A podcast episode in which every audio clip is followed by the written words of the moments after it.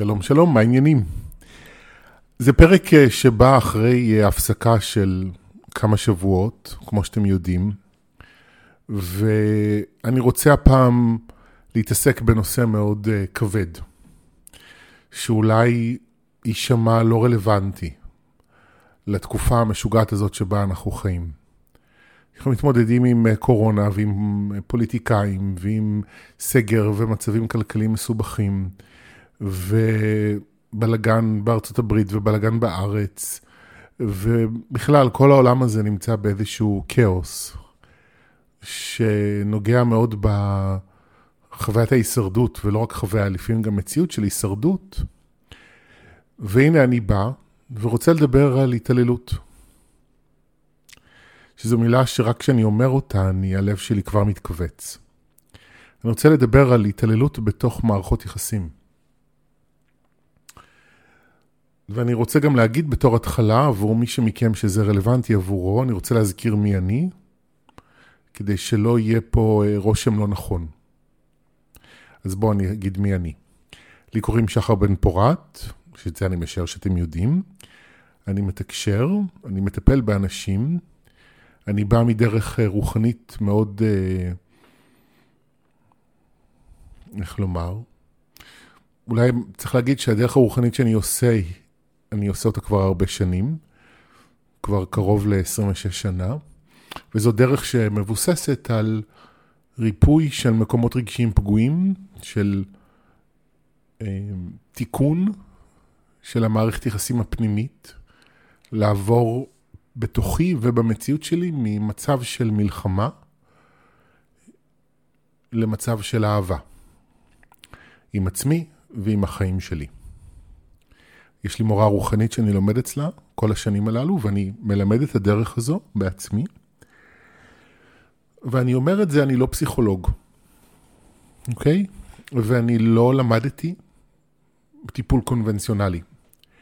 ואני אומר את זה כי אני רוצה לדבר על משהו שהוא מאוד נפוץ, והרבה אנשים שמתעסקים בזה, או חווים את זה, עשויים... לחפש נקודת מבט קונבנציונלית, ואני רוצה להבהיר, נקודת המבט שאני מביא היא לא קונבנציונלית. עשויה להיות חפיפה בדברים, אבל אני לא בא מהעולם הקונבנציונלי, והדברים שאני רוצה לדבר עליהם הם מתוך החוויה שלי כמטפל. כמי שעובד עם אנשים, אני לא מתמחה ב... עבודה עם אנשים שנמצאים במערכות יחסים שיש בהן התעללות או abusive relationships, אבל אני פוגש את זה במהלך השנים, אז כך שאני חוקר את זה, גם כשאני מלווה אנשים וגם ביחסים שלי עם עצמי. אני לא חוויתי מערכות יחסים של התעללות בחיים שלי, גם את זה חשוב לי להגיד, כך שיכול להיות שיש ניואנסים שאני לא מבין אותם. ואני בהחלט לא מתיימר גם לבוא פה ולהגיד, אני מביא את כל התמונה, אני מראה את כל ההיבטים השונים של הנושא הזה, אני לא מתיימר. דרך אגב, אפשר, זה נכון ביחס לכל פרק אחר שהקלטתי בפודקאסט, אני מעולם לא מתיימר להגיד, הנה אני יודע את האמת, בואו תלמדו ממני, אני מבין נקודת מבט. אבל פה, בגלל שזה נושא מאוד מאוד מסובך, הוא נוגע גם בפצעים רגשיים מאוד עמוקים וגם במערכות יחסים. אני, חשוב לי להבהיר את זה, שתיקחו אותי ב... בערבון מוגבל, ותבדקו את הדברים, תראו אם זה מדבר אליכם בכלל. אם זה נכון לכם, תצליבו מידע, תמשיכו לחקור את זה. אוקיי, אז סיפרתי. סייגתי. עכשיו בואו, בואו נצלול לתוך הסיפור הזה. אני אתחיל אולי דווקא עם הפואנטה, אוקיי? כי זה הדבר הראשון שיושב לי במודע שאני רוצה להגיד. ובדרך כלל אני מתחיל באיזושהי נקודה ונע בעקבות המחשבות שלי ומבטא אותן בקול רם. ועובר בדרך אה, שהיא אף פעם לא מתוכננת מראש, בין נקודות שונות. ופה במקרה הזה יש את המסקנה שיושבת לי בראש כבר כמה ימים, וחשבתי איך אני מגיע אליה, ולא מצאתי דרך להגיע אליה, אז אמרתי, אז בוא נתחיל איתה. בוא נגיד קודם כל את הפואנטה, ומזה כבר נדבר על הדברים אולי מאוד היבטים. אז הפואנטה היא שהרבה פעמים אנחנו לא יודעים שאנחנו נמצאים במערכת יחסים שיש בה התעללות. ויש שתי סיבות שאני מוצא לקושי שלנו לשים לב לזה. אולי שלוש סיבות. קודם כל סיבה ראשונה, כי בכל מערכות היחסים יש בעיות, נכון? אז מה מבחין בעצם, מה מבדיל מערכת יחסים שיש בה מריבות, שיש בה קשיים, לבין מערכת יחסים שיהיה מוגדרים בדפוסי התעללות. גם בכלל, מה זו התעללות? זה עניין אחד שצריך לחשוב עליו. אמ, והוא, ומכאן אני רוצה לעבור לנקודה השנייה. הנקודה השנייה היא שקשה לנו לשים לב לזה, כי אנחנו רגילים כבני אדם בכלל, בלי קשר לחיים שלנו ולאיזה סוג מערכות יחסים יש לנו, לבטל את הרגשות שלנו, אוקיי? אנחנו רגילים לבטל את הרגשות שלנו, כי אנחנו למדנו מגיל מאוד צעיר שרגשות, במיוחד הרגשות שמוגדרים כשליליים, הם לא בסדר ואנחנו צריכים להימנע מלהרגיש אותם. ואנחנו רגילים לטשטש, להתעלם או להדחיק רגשות כואבים ללא קשר לאיזה מערכות יחסים אנחנו נמצאים בהן. עכשיו, תוסיפו לזה את העובדה שיש לנו כבני אדם צורך מאוד מאוד עמוק בשייכות. והצורך הזה הוא מה שגם מניע את ההסכמה שלנו לפסול את הרגשות שלנו. זאת לא הסכמה מודעת, אבל זה הבסיס של ה... זאת, זו הסיבה הבסיסית שבגללה אנחנו בכלל באים בטענות לעצמנו על מה שאנחנו מרגישים.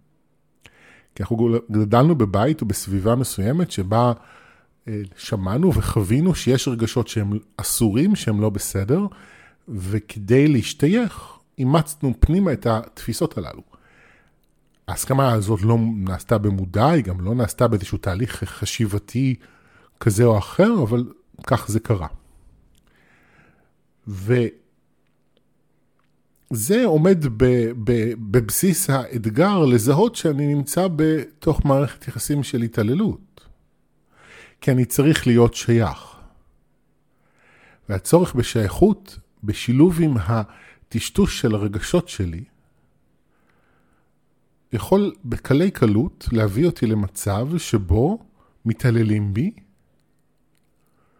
ואני לא יודע.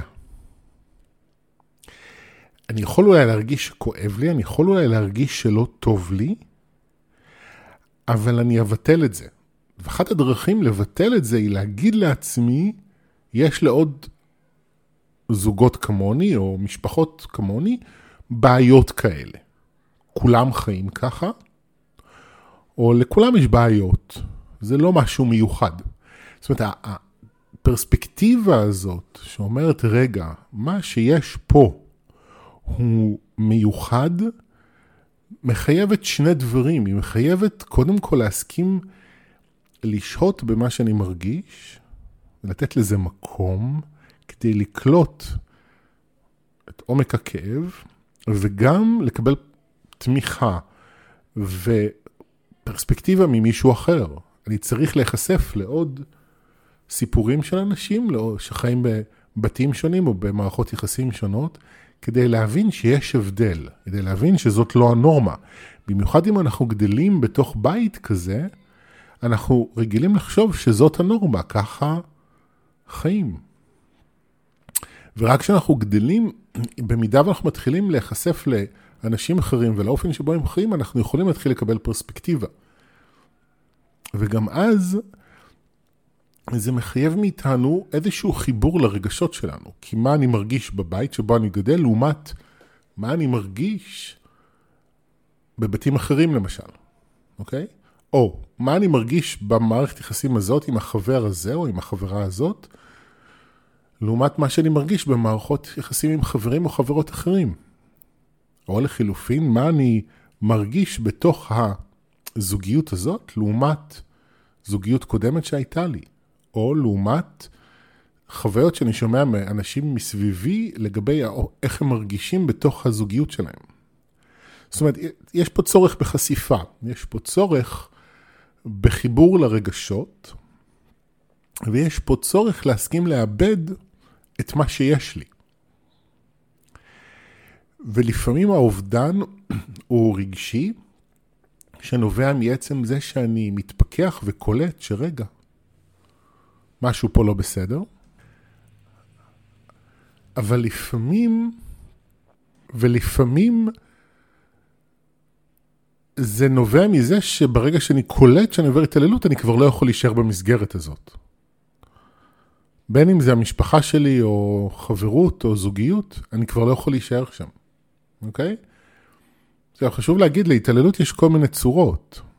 יש התעללות של מכות פיזיות, יש התעללות מינית, יש התעללות כלכלית, יש התעללות רגשית. יש כל מיני סוגים של התעללות, ואני לא הבן אדם להיכנס לפרטים, שאסביר את הפרטים בין כל הסוגים השונים. זה אתם יכולים לחקור ו- ולקרוא ולגלות, אבל המכנה המשותף של כל הדברים הללו זה שיש מישהו שיש לו כוח עליי, והוא משתמש בזה נגדי. והנגדי הזה גורם לי להרגיש לא טוב עם עצמי.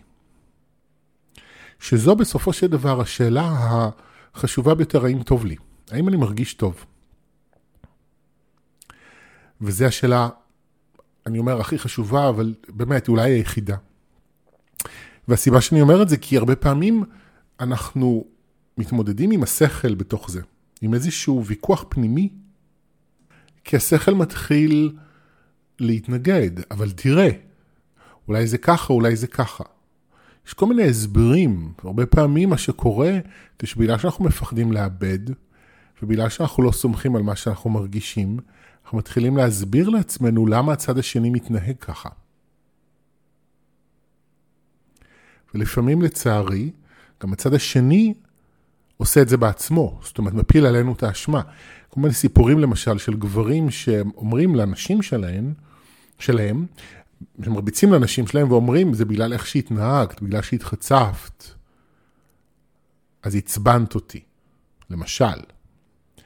ואז אפשר לשמוע את ההסברים האלה, זה גם אצל אנשים, לא, אני הייתי לא בסדר.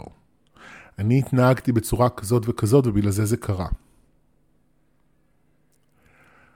או יש סוג אחר שאני פוגש לאחרונה, של מניפולציה. שההתעללות יכולה להיות כל כך מתוחכמת, שיכולה להופיע אפילו בתוך אה, מערכת יחסים שהשניים נמצאים באיזשהו תהליך התפתחות. זוג שהולך לטיפול, רוצים לשפר את הזוגיות שלהם, ויש תקווה שיהיה שיפור. אבל זה לא משנה את העובדה, גם לאורך זמן, שיש דפוס של התעללות, שלא משתנה, שלא מפסיק. ואיך אני יודע? אני חוזר לשאלה אם טוב לי. עכשיו, זה לא אומר בהכרח שאם לא טוב לי, מתעללים בי, כן? בואו. חשוב מאוד מאוד מאוד מאוד להסביר את זה ולהבהיר את זה. זה שלא טוב לי, יכולות להיות לזה המון המון המון סיבות. וכאן אני רוצה להגיד שהרבה פעמים אני גם פוגש את הצד השני של אנשים שאומרים לא טוב לי, ומאשימים את האנשים שאיתם הם חיים, בין אם זה בני בנות זוג, הורים, ילדים וכו', ואז הם משתמשים ברגש הזה שהם מרגישים בתור הצדקה לזה שהם באים בטענות לאותם אנשים, הם מעבירים ביקורת, מאשימים, כועסים ומענישים. יכולה להיות ממש אלימות לפעמים, אפילו אלימות פיזית. שכל זה נובע ממה שאותו בן אדם מרגיש, אוקיי? אז תבינו, זה גם לפעמים סוג של התעללות. זאת אומרת, יש התעללות שהיא מאוד ברורה. יש התעללות של אני החזק פיזית, אתה החלש פיזית, ואני מרביץ לך, אוקיי? בין גברים לנשים למשל, למרות שלפעמים זה גם בין נשים לגברים, בין מבוגרים לילדים שלהם. זה דוגמה אחת. אבל יש התעללות שהיא יותר מתוחכמת. התעללות בעיקר רגשית, שנובעת מאני במצוקה, ועכשיו אני אריב איתך ואבוא אליך בטענות, ואדרוש ממך שתשתנה ושתפצה אותי, ושתהיה כמו שאני אה, רוצה, ולא משנה מה תעשה, אני אף פעם גם לא אהיה מרוצה. כי זה אחד הסימנים של התעללות. שאני אף פעם לא מצליח לרצות את הבן אדם שמתעלל בי, אבל שוב, אז הרבה פעמים נורא קל להגיד, טוב, אבל אני לא התאמצתי מספיק, לא השתניתי, כי הרי זה הכל בגללי. אני הקורבן וזה הכל בגללי. כמה חשיבות עצמית יש בתוך הקורבנות, תחשבו על זה. אני כל כך חשוב, אני גורם לבן אדם להרגיש כל כך רע, ואם רק אני אשתנה, אז הבן אדם ירגיש טוב. דווקא הרבה פעמים דרך ה... אה, להיות קורבן בתוך מערכת יחסים של התעללות, אנחנו מרגישים נורא חשובים. וזה אבסורד להגיד את זה, כי אנחנו מרגישים רע, רע מאוד, אבל אנחנו בעצם גם חשובים מאוד.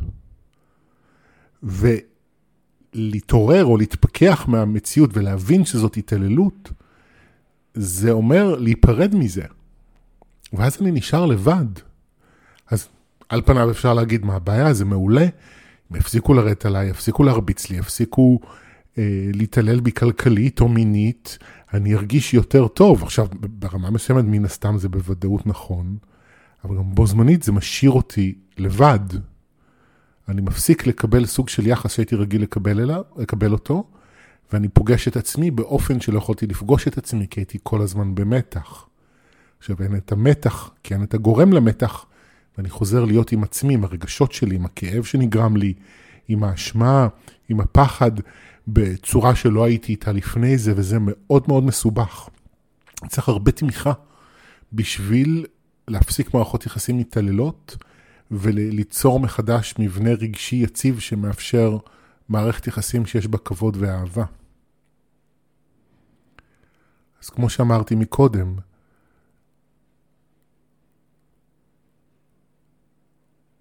יש פנים שונות להתעללות. יש את זו הברורה, חזק מול חלש, ויש את המניפולטיבית, אוקיי? ואני פוגש את זה לפעמים בצורה עדינה, לא במשהו שאני מגדיר אותו כמערכת יחסים מתעללת, אבל אני יכול לראות את זה לפעמים בצורה עדינה אצל אנשים שאומרים, אה, במקום להגיד, נגיד, אה,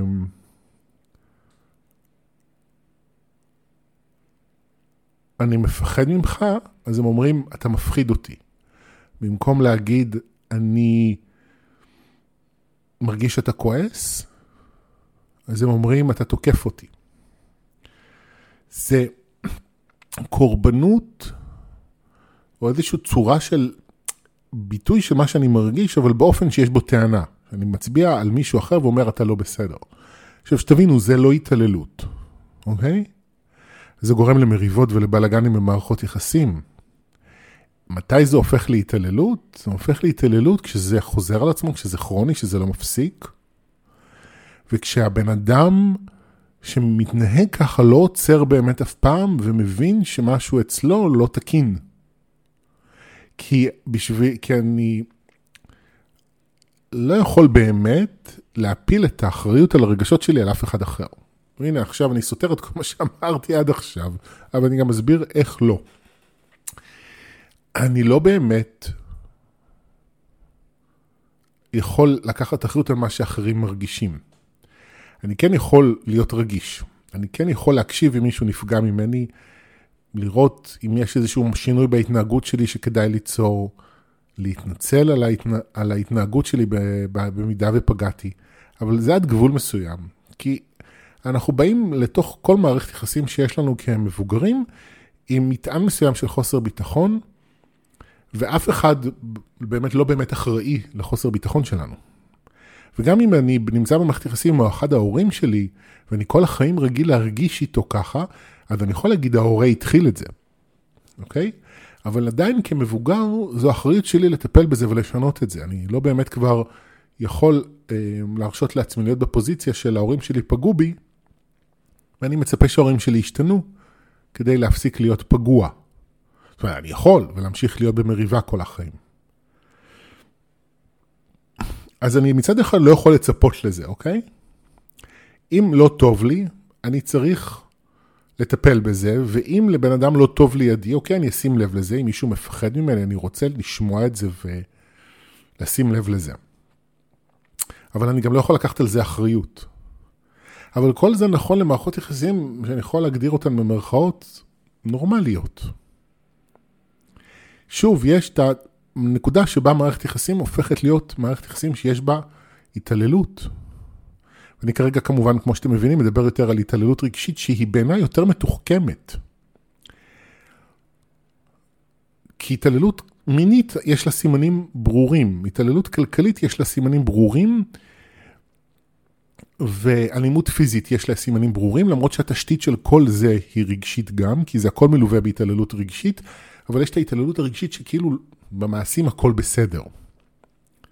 יש רק את הרגשות, ובכל המקרים האלה נורא קשה לזהות את זה.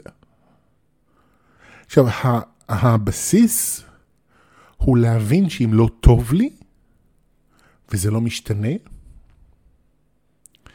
ואם הלא טוב לי הזה הוא גם פיזי, או מיני, או כלכלי, זאת אומרת, לא טוב לי, אני במצוקה, זה צריך להיות ברור, וזה לא ברור, ולכן אני מדבר על זה, שמשהו צריך להשתנות. זו האמת שצריך לחזור אליה, שמשהו צריך להשתנות, כי מגיע לנו לחיות טוב יותר. מגיע לנו לקבל כבוד ואהבה ולהרגיש טוב. אז אם לא טוב לי, אני צריך לעצור ולהתחיל לברר למה לא טוב לי. עכשיו שוב, זה שלא טוב לי לא אומר שבכך מתעללים בי.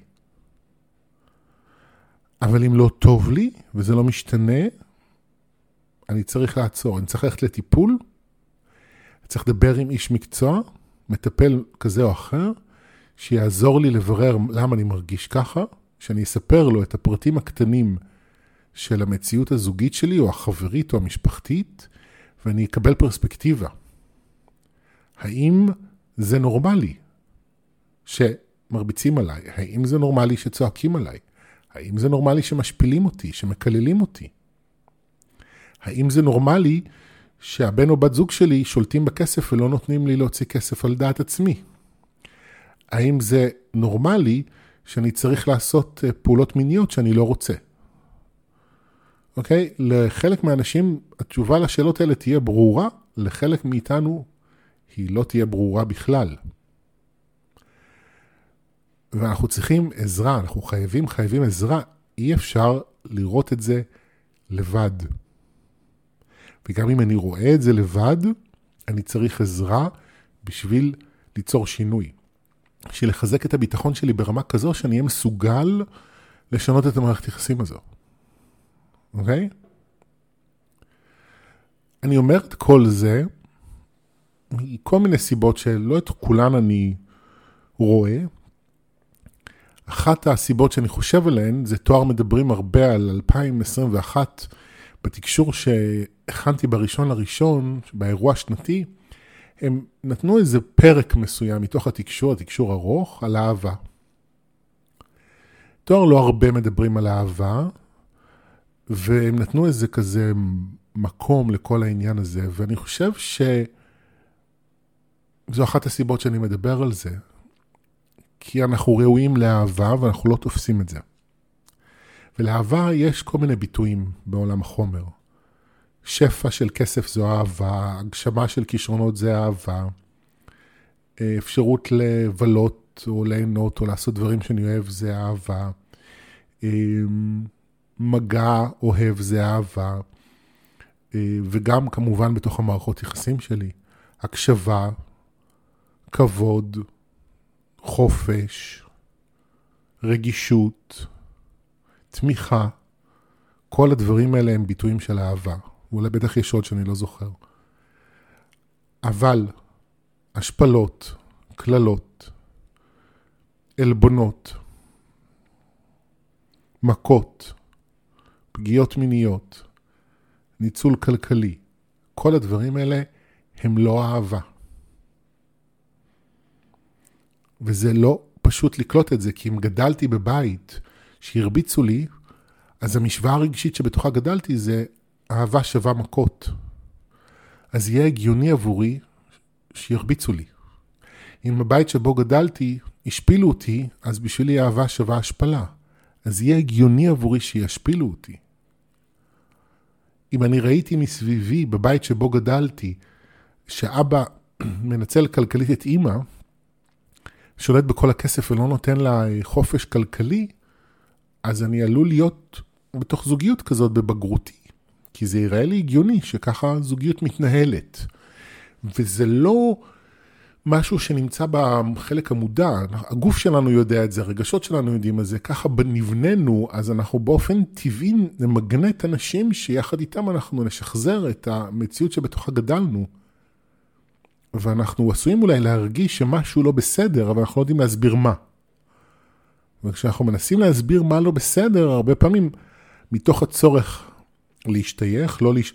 מתוך הפחד לא להישאר לבד, אנחנו נתחיל להגן על מי שפוגע בנו, אנחנו נקטין ונצמצם או נבטל את מה שאנחנו מרגישים, ואז כאילו הכל בסדר. כאן אני רוצה להגיד עניין, נקודה כזו. תואר הישויות שאני מתקשר מדברים הרבה על הכל בסדר. שזה איזשהו מצב תודעה שאפשר להתחבר אליו יותר ויותר ולחוות ממנו את המציאות. באחד המפגשים שעשיתי בשנים האחרונות, אחד המשתתפים שאל לתואר האם הוא יכול באמת לחזק בתוכו את האמון, שיהיה בסדר, הכל בסדר ויהיה בסדר. והם אמרו לו, תראה, זאת שאלה שמאתגר לשאול אותנו את השאלה הזו. כי מנקודת המבט שלנו הכל בסדר. תמיד. אבל זה שהכל בסדר לא אומר שטוב לך. ובזה הם סיימו את התשובה, וזו תשובה מאוד מאוד משמעותית. כי הרוח יכולה לבלבל אותנו. בביג פיקצ'ר הכל בסדר, אין טעויות וכן הלאה וכן הלאה. אבל בואו נחזור לסמול פיקצ'ר, בואו נחזור ליום יום, בואו נחזור לרגשות שלנו, לגוף שלנו, איך אנחנו מרגישים. איך החיים שלנו נראים? האם טוב לי? אם לא טוב לי, צריך לעצור ולהתחיל לשאול שאלות, למה לא טוב לי, ולהתחיל לראות איך אני יוצר שינוי בחיים שלי. זה נכון תמיד, בלי קשר לנושא המורכב שעליו אני מדבר בפרק הזה. אין סיבה להתפשר, אין סיבה לחיות בצמצום, אין סיבה להיות בבידוד, אין סיבה לעבוד בעבודה שאני לא אוהב, לגור בדירה שאני לא רוצה לגור בה, אין סיבה לכל הדברים האלה, אוקיי? אנחנו ראויים לחיות טוב יותר. זו זכותנו המולדת, ואין סיבה שנתפשר.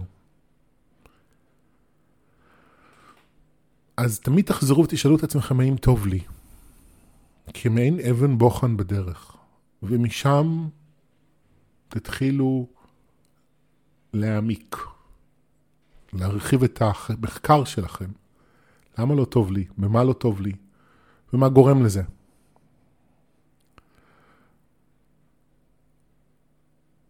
עכשיו, אני גם רוצה להגיד שלא כל שינוי בחיים שלי בהכרח יביא לפירוק של המציאות המוכרת לי. ואני אומר את זה בלי קשר כרגע לנושא של התעללות, אבל אני חושב שברוב הגדול, אם לא המוחלט, של מערכות יחסים מתעללות, אנחנו צריכים להסכים לאבד. ולאבד גם בפועל. אולי יש מקרים שבהם אם שני הצדדים נמצא באיזשהו תהליך התפתחות, אז אולי יכול להיות שינוי, אבל צריך להסכים לאבד. זה מאוד משמעותי שאני רוצה גם, ואני רוצה גם להגיד את זה. אנחנו לא יכולים להישאר עם עצמנו בתוך עצמנו ולעשות שינוי עם עצמנו והכל יהיה בסדר. לא תמיד. אנחנו צריכים להסכים גם לאבד בדרך. ואז דברים יכולים אה, להשתפר ולפעול לטובתנו. זהו, נושא מסובך, אני מקווה שהצלחתי קצת לעזור. תודה שהקשבתם, ביי ביי.